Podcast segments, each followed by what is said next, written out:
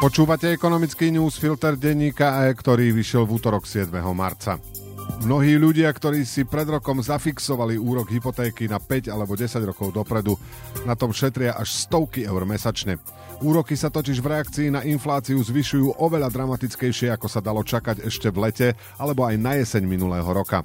Doplatia na to napríklad tí, ktorým banka zmení úrok v najbližšom roku a žiadatelia o nové hypotéky. Z Európskej centrálnej banky navyše prichádzajú čoraz ostrejšie vyjadrenia. Rakúsky člen rady guvernérov Robert Holzmann včera vyhlásil, že ECB by mala postupne zvýšiť svoju základnú úrokovú sadzbu z 2,5 až na 4,5 Tým prebil piatkové výroky svojho belgického kolegu Piera Bunša, ktorý pripustil nárast sadzieb na 4% Ekonomický newsfilter má dnes približne 1300 slov a pripravil ho pre vás Ján Kováč.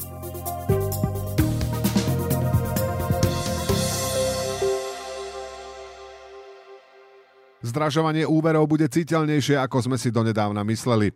Nedá sa vylúčiť, že Európska centrálna banka zvýši základné úrokové sadzby až na 4%, povedal ešte v piatok člen rady guvernérov Pierre Wunsch. Šéf Rakúskej centrálnej banky Robert Holzmann včera ešte pritvrdil, Sadzby ECB by sa podľa neho mali zvýšiť teraz v marci a v ďalších troch mesiacoch za každým o 0,5% bodu. Dohromady teda z aktuálnych 2,5 až na 4,5%. Ešte v júli minulého roka sa pritom počítalo s tým, že centrálna banka sa zastaví na 2%. Odhady vývoja základných sadzieb, od ktorých sa odvíjajú aj ceny hypoték, sa menili spolu s rastúcou infláciou. Posledné dáta za február boli prekvapujúco zlé, ukázali, že jadrová inflácia, proti ktorej musí centrálna banka bojovať vyššími úrokmi, naďalej rastie. Zvyšovanie sadzieb zo strany ECB zasiahne ľudí, ktorým banka v najbližších mesiacoch zmení úrok aj tých, ktorí si úver iba zoberú. Začneme prvou skupinou existujúci dlžníci. Ak sa niekomu zvýši úrok z 1 na 4% a jeho mesačná splátka je dnes 370 eur, po novom môže platiť 550 eur, o 45% viac, odhaduje hypotekárny špecialista spoločnosti Prohypo Bruno Gábel. Modelový príklad počíta so zostatkom hypotéky 100 000 eur a s platnosťou 25 rokov. Pre ľudí, ktorí si zoberú úver na kúpu bytu, táto situácia znamená okrem vyšších mesačných splátok ešte aj to, že im banka nemusí požičať, koľko potrebujú. Možno aj polovici žiadateľov o hypotéku dnes nevíde taká, akú by chceli, alebo ich zaskočí výška splátky a preto radšej zvažujú, že zostanú v prenajme, hovorí Bruno Gábel. Záujemcom o nové bývanie veľmi nepomáha ani pokles cien bytov, nie je dosť výrazný na to, aby kompenzoval zníženie maximálnych hypoték. Ako sa menili odhady? Európska centrálna banka zvýšila sadzby prvýkrát v júli minulého roka. Trh počíta s tým, že ECB by mohla kľúčové úrokové sadzby zvýšiť na 2%, vravela vtedy analytička slovenskej sporiteľne Maria Valachiová. Neskôr však skokovo narástli ceny energií, čo potiahlo celkovú infláciu. Predpokladáme, že kľúčová sadzba sa v priebehu prvého kvartálu 2023 zvýši na 3%. Na tejto úrovni očakávame koniec zvyšovania sadzieb ECB, odhadol v októbri analytik Tatrabanky Tibor Lörinc. Ani to sa však nepotvrdilo. Inflácia už síce začala klesať, no problémom zostáva jadrová inflácia, ktorá je očistená napríklad o energie a potraviny, ktorých ceny sú volatilné. Ak sa jadrová inflácia bude držať na úrovni nad 5%, akú zaznamenávame dnes, a ak nebudeme mať jasné signály, že táto inflácia ide nadol, budeme musieť urobiť v menovej politike ešte viac, povedal Vunč v piatok na tlačovej konferencii Centrálnej banky. Hlavný ekonóm ECB Philip Lane včera povedal, že sprísňovanie menovej politiky sa neskončí napriek určitým signálom zmierňovania cenových tlakov. Najnovšie informácie o tlakoch zo strany jadrovej inflácie naznačujú, že bude vhodné pokračovať vo zvyšovaní úrokových sadzieb aj po marcovom zasadnutí Centrálnej banky, povedal Lane. Miera zvyšovania úrokov bude podľa neho závisieť od nových prognóz vývoja ekonomiky, ktoré ECB zverejní na budúci týždeň a od ďalších ekonomických údajov.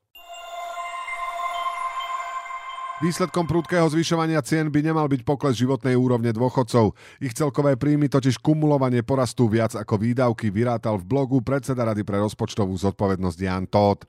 Od roku 2019 do roku 2026 sa podľa neho príjmy priemerného starobného dôchodcu zvýšia dohromady o 66%, kým dôchodcovská inflácia dosiahne len 53%.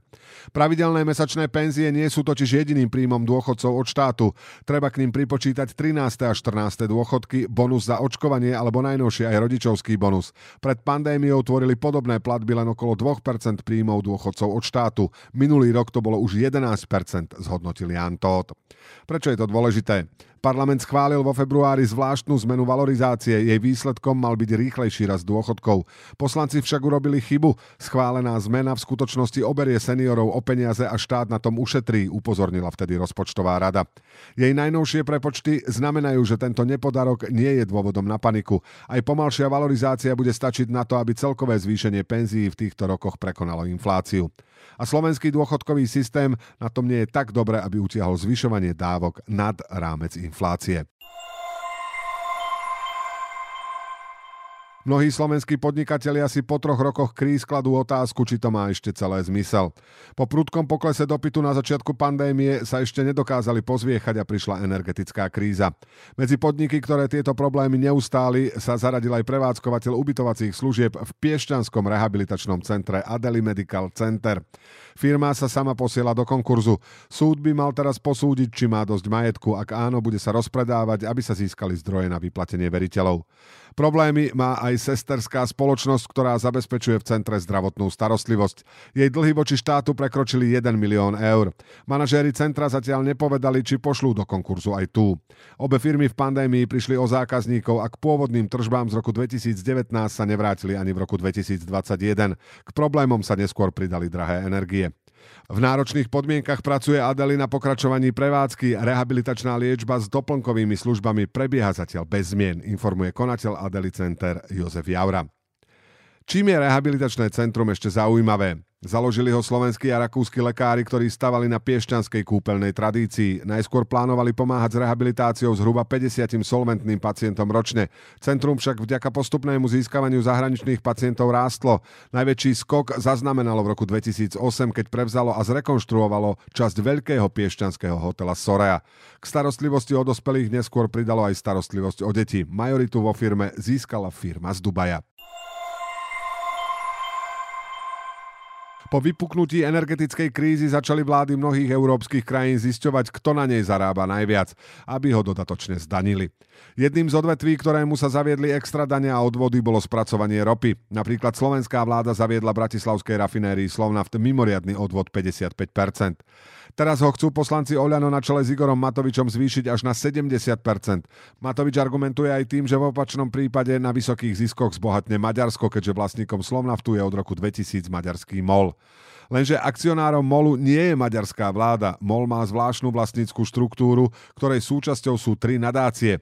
Kolega Ágošton Renceš sa pokúsil zistiť, aký majú tieto nadácie význam. V roku 2018 bol ešte najväčším akcionárom MOLu so štvrtinovým podielom maďarský štát. Svoje akcie však postupne daroval MOLu a nadáciám. Napríklad nadácia Mecenas Univerzita z Korvíny dostala od štátu 10% akcií MOLu. Ďalších 10% získala nadácia Matias Corvinus Collegium, ktorá prevádzkuje súkromnú vzdelávaciu inštitúciu Matias Corvinus Collegium. Tu ešte v 90. rokoch založil podnikateľ blízky vládnemu Fidesu Andráš Tombor. Táto inštitúcia je zároveň jedno zo študentských organizácií Univerzity Corvinus a považujú za miesto, kde sa vzdeláva elita Fidesu. Ďalšie akcie daroval maďarský štát na dácii MOL Nová Európa, ktorú založil spoločne MOL a štát v roku 2021. MOL na ňu zároveň presunul časť aktivít, ktoré spadajú pod tzv. spoločenskú zodpovednosť. Rovnako vykonáva aj, citujeme, úlohy vo verejnom záujme v oblasti športového života, kultúry, zdravotníctva, rozvoja hospodárstva a ochrany životného prostredia. Čo presun akcií na tieto nadácie môže znamenať? Pre maďarskú vládu môže slúžiť ako ochrana pred nepriateľskými prevzatiami. Počas uplynulých 15 rokov sa o niečo také pokúšala rakúska OMV aj ruská Surgundneftgas. Portál Telex však zároveň upozornil, že tento krok Fidesu umožní udržať si vplyv v mole, aj keby sa zmenila vláda. V nadáciách sú totiž ľudia verní súčasnej vláde. Fides by tak mal prostredníctvom nadácií v mole väčší vplyv ako banka OTP a samotný MOL. Ekonomický newsfilter dnes pre vás pripravil Jan Kováč. Do počutia zajtra.